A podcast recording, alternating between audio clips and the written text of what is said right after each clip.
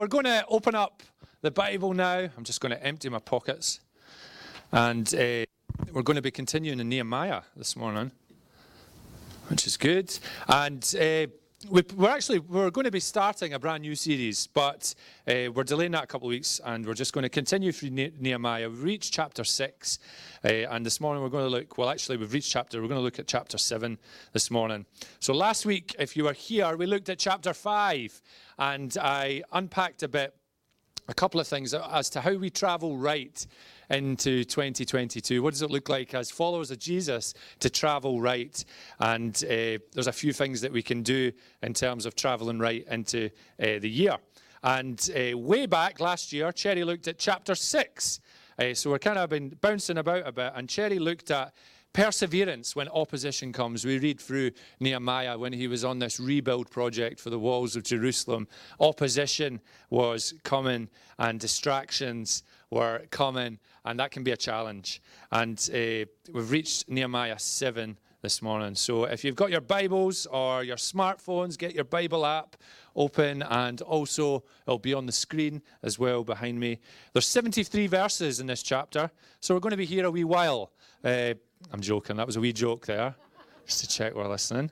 Uh, we're going to read one to five, and then uh, what we read after that is a list of the exiles that have returned home, and then we're going to pick up in verse seventy-three.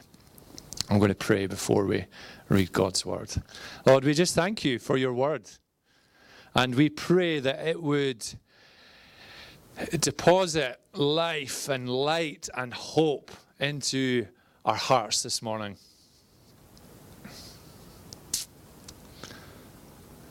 Would you breathe on the words that are uh, spoken, the things that are unpacked, may it be your words, into our situations, into our circumstances this morning. Pray for specifics, pray for miracles, we pray for healing, Lord, this morning.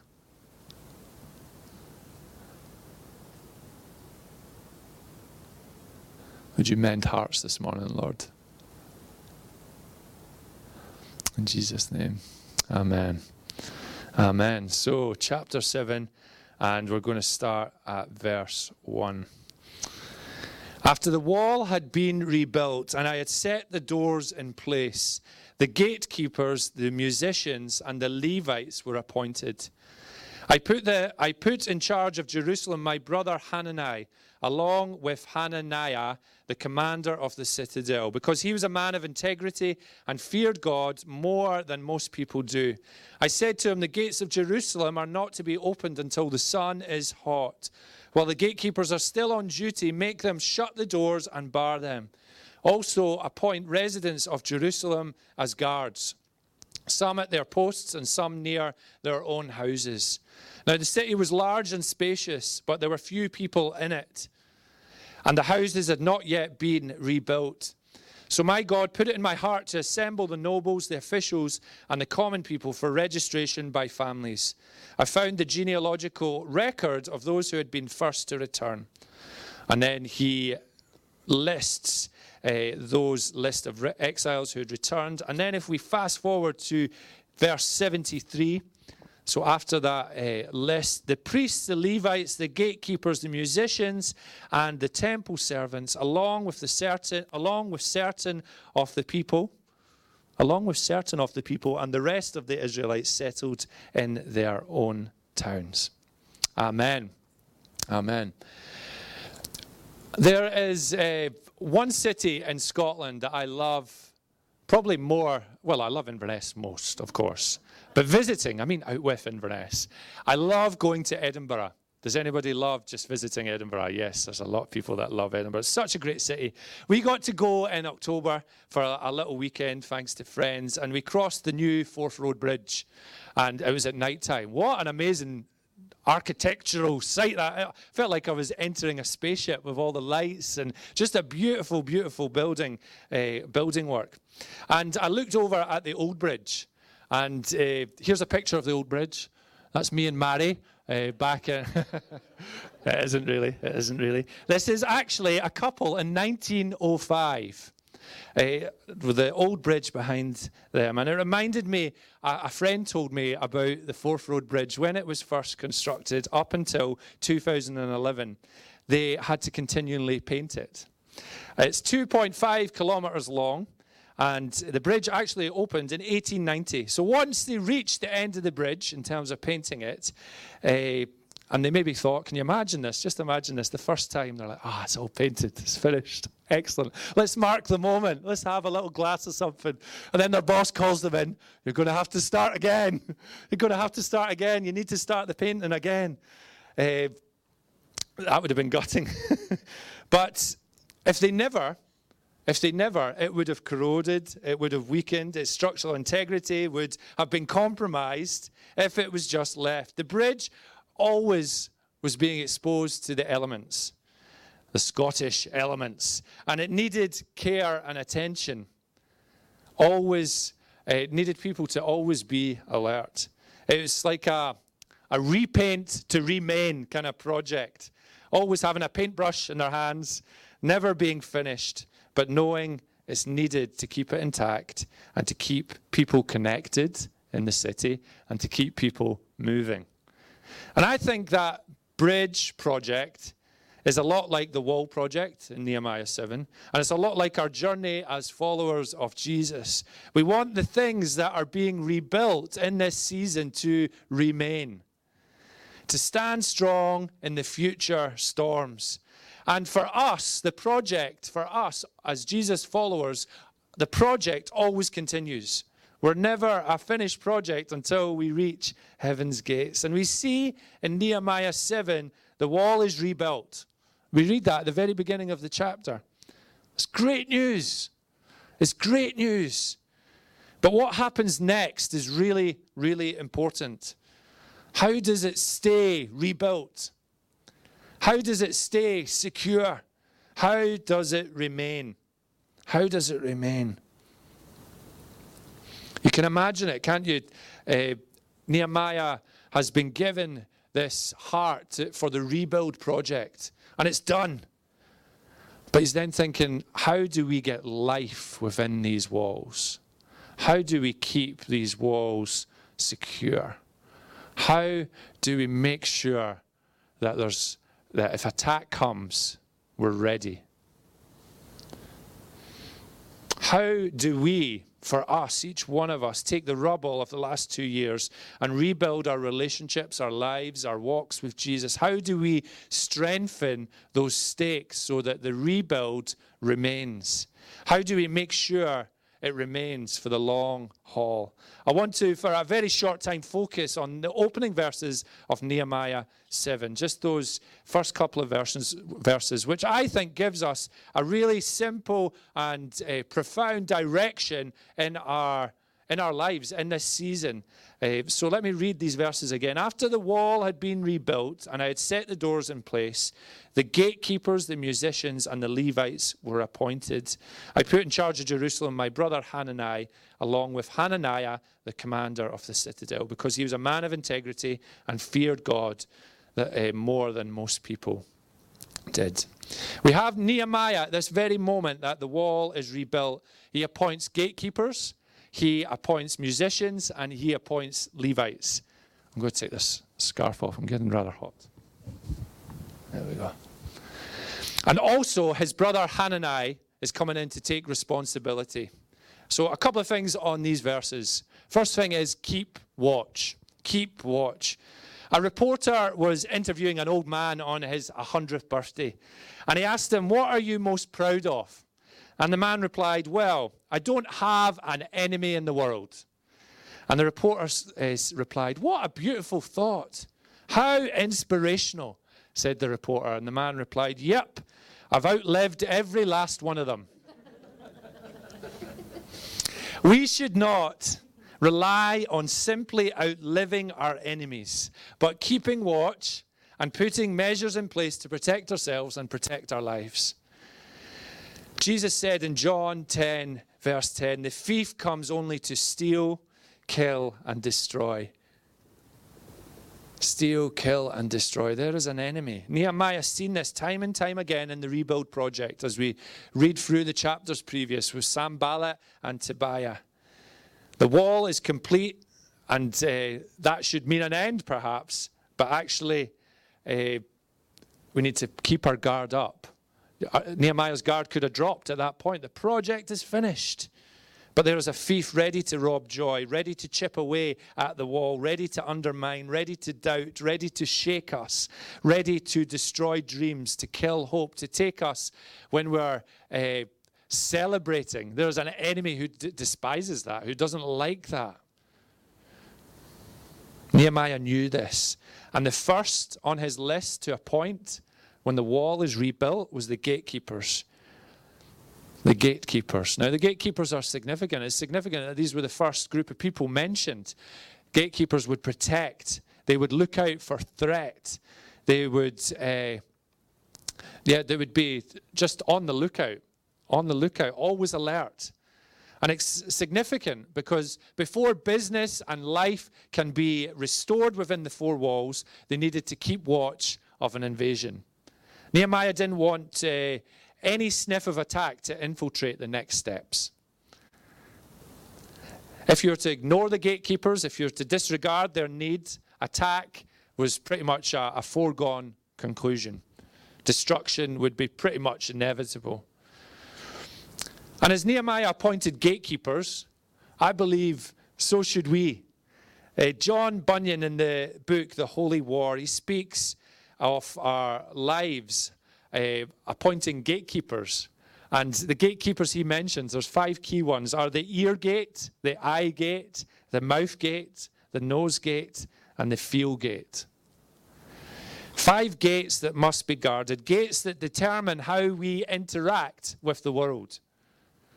I wonder how if our gates are have gatekeepers this morning. I wonder how those five things are this morning. I wonder where we need to ask the Lord to help us, to appoint heavenly guards and, you know, angelic protection over those gates.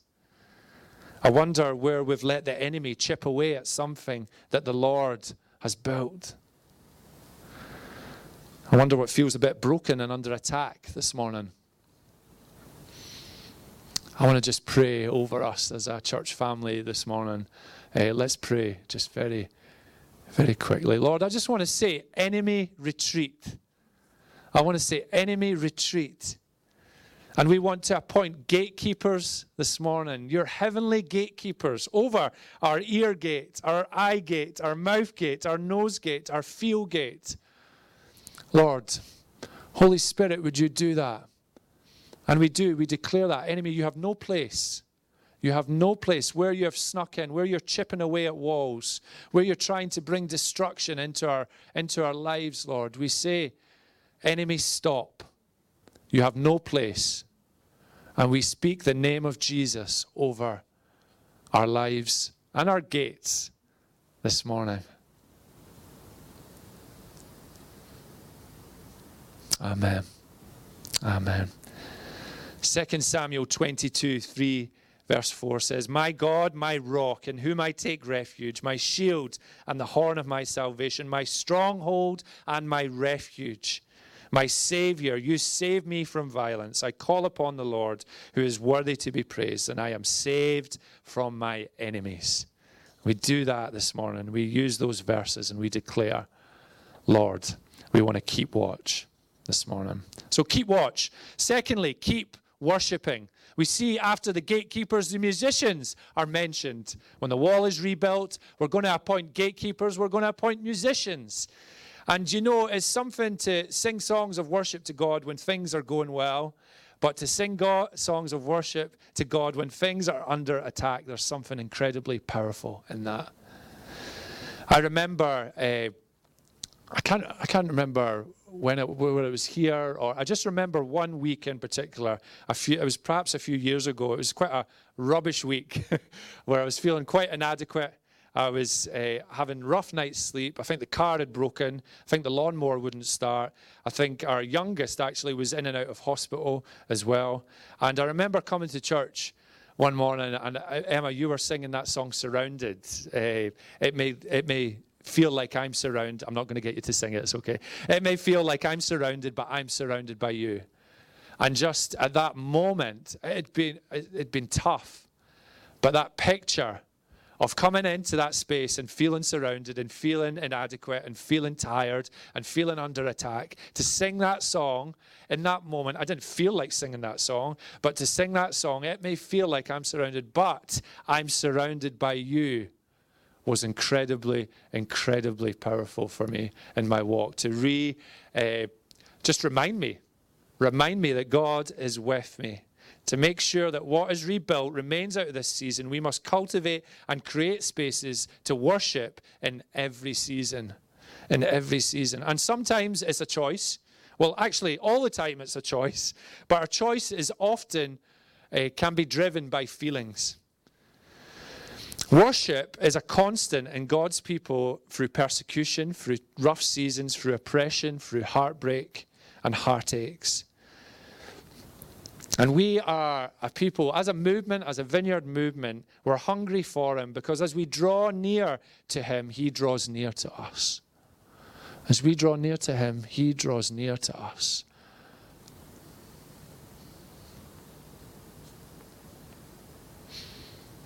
We're to be a people who turn up in worship in the triumphs, but also the trenches, in the highs, but also the heartaches.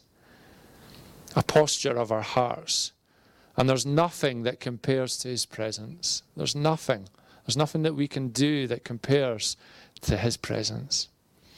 And uh, we see worship as a, a, a really important value in the life of our church.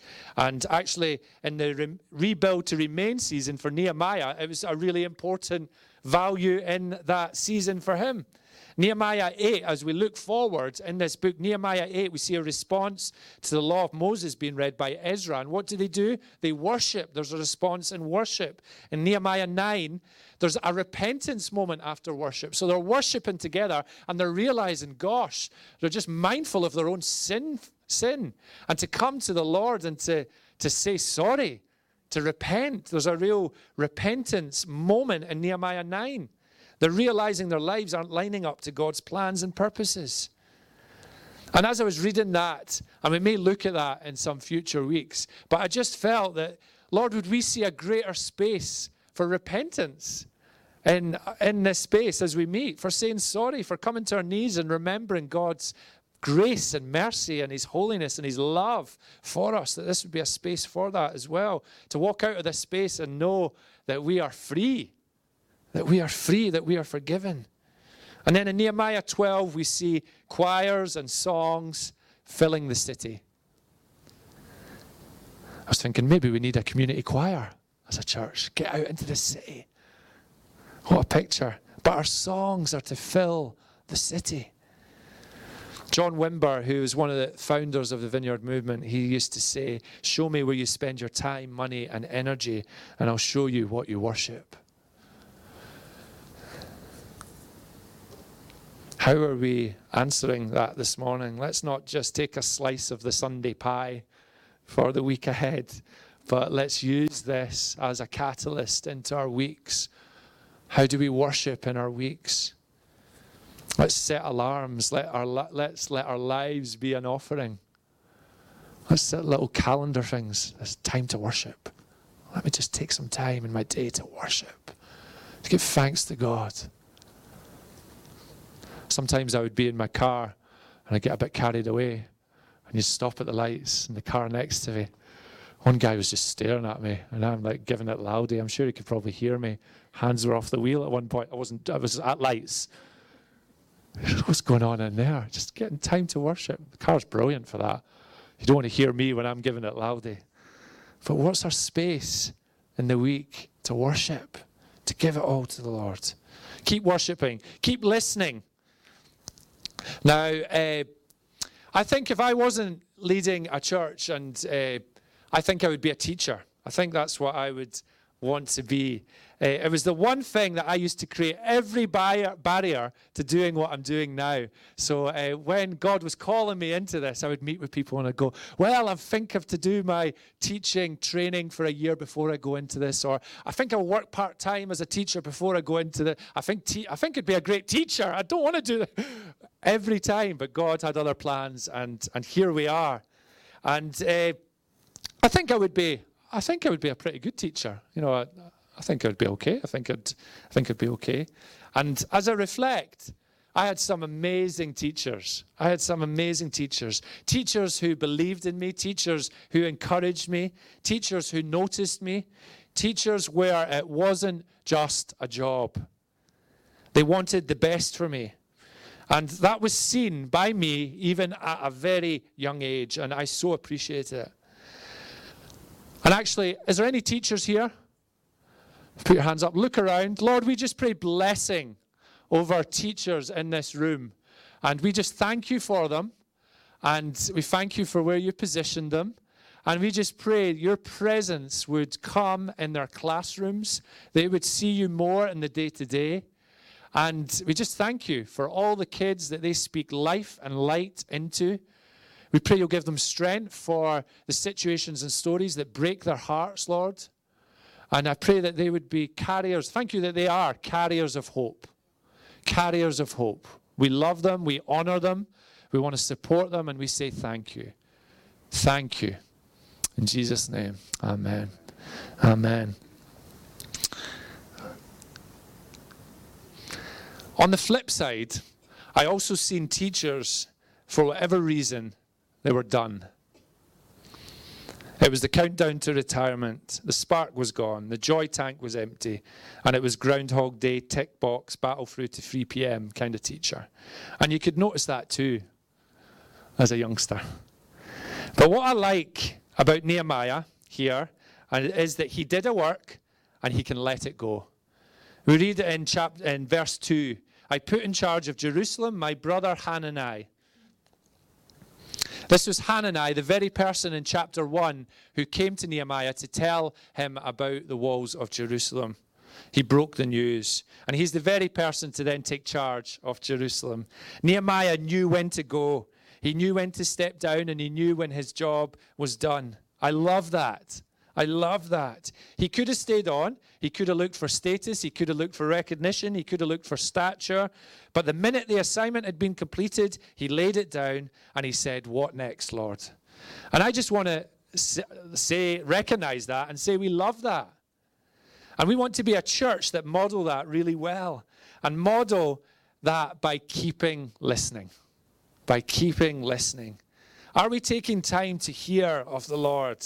Are we taking time to commune with him and ask for more of his heart and his direction in our lives, in our context, in our jobs, in our location? And one of our key values as a church is adventure. We came to here, here to Inverness because we want an adventure. We want to live an adventure with Jesus, and that comes about from listening to him. And when he says go, we go. When he says stop, we stop. When he says start, we start. When he says move, we move. Or maybe I try to put other jobs in the way and go, maybe later. And we stick to it, even when the temptation is to get comfy and be the Groundhog tick box, battle through to three p.m. kind of Jesus follower. I just don't think that's the kind of disciple that Jesus had in mind when he wants us to be light and life and hope to our city. And I want to encourage us to be a people who keep listening. So what we're holding on to just now, in whatever context, Lord, I'm listening. Here I am. Here I am. And then finally, keep connected. I'm going to say something controversial here. I still like Zoom. There's a few people going, oh, is it time to leave? Don't say that word in here. As I reflect, it's such a blessing. Though uh, I did have quite an important meeting a couple of months ago, and I put a moustache filter on me and Mary, and I couldn't get it off, and we had to leave the call. and I had to reinstall Zoom. So it did have it draw- its drawbacks. Uh, but the time for Zoom is dwindling now. It still has a place and a space, but it's time for to reinvite people back into our lives. We need that. We see in Nehemiah the walls have been rebuilt, and I'm struck by verse four. Now the city was large and spacious, but there was few people in it, and the houses had not yet been rebuilt. The walls had been rebuilt, but there was no life within it. And you know, the danger is that we come out of this season, these two years, having rebuilt a heap of stuff and having large and spacious places with no people in it. And we aren't made for that. I want to encourage us, as we leave here this morning, to put plans in place to reconnect intentionally with people. Obviously, at a stage where you feel safe to do so. But the danger is, and this is a very real danger, that we live in a place of fear. We have been so gripped by fear these last two years. And it's marked us, and there's remnants of that, that we need to surrender to Jesus. We are not people of fear. So can I urge us, what does that look like? What does that look like for friends? What does it look like to eat together? What does it look like to resurrect? I wrote like drinks with the girls. What does it look like to resurrect time with work colleagues? It's not just a church thing. We got the game Connect Four at Christmas, and uh, it's good fun. My boys keep beating me. But uh, sometimes you can play that game and there's a move that happens that you just never seen. Four are connected and then you lose, thanks to my boys, and they're very smug about it. But I wonder, what are those connections that we need to remember again? What are those connections that we need to remember again? Who are the people that have been lost? Who are the people that we've just not seen? Where does invitation figure in our lives? The walls being rebuilt were no good in Jerusalem without a beating heart and beating life, life happening. And rebuilding out of this season, we risk missing out and suffering further without connection with people we love. I just want to close with this. The worship guys could come up, George and Emma. You want to come up and get ready. Uh, the Greeks had a race in their Olympics, in their, their Olympic Games that were unique. The winner was not the runner who finished first. It was the runner that finished with their torch still lit. I want to run all the way with the flame of my torch still lit for him. And I believe these things will help us. For me, in this past two years, there's been times it's been barely a flicker. But I want it to still be lit. Keep watch, keep worshiping, keep listening, keep connected.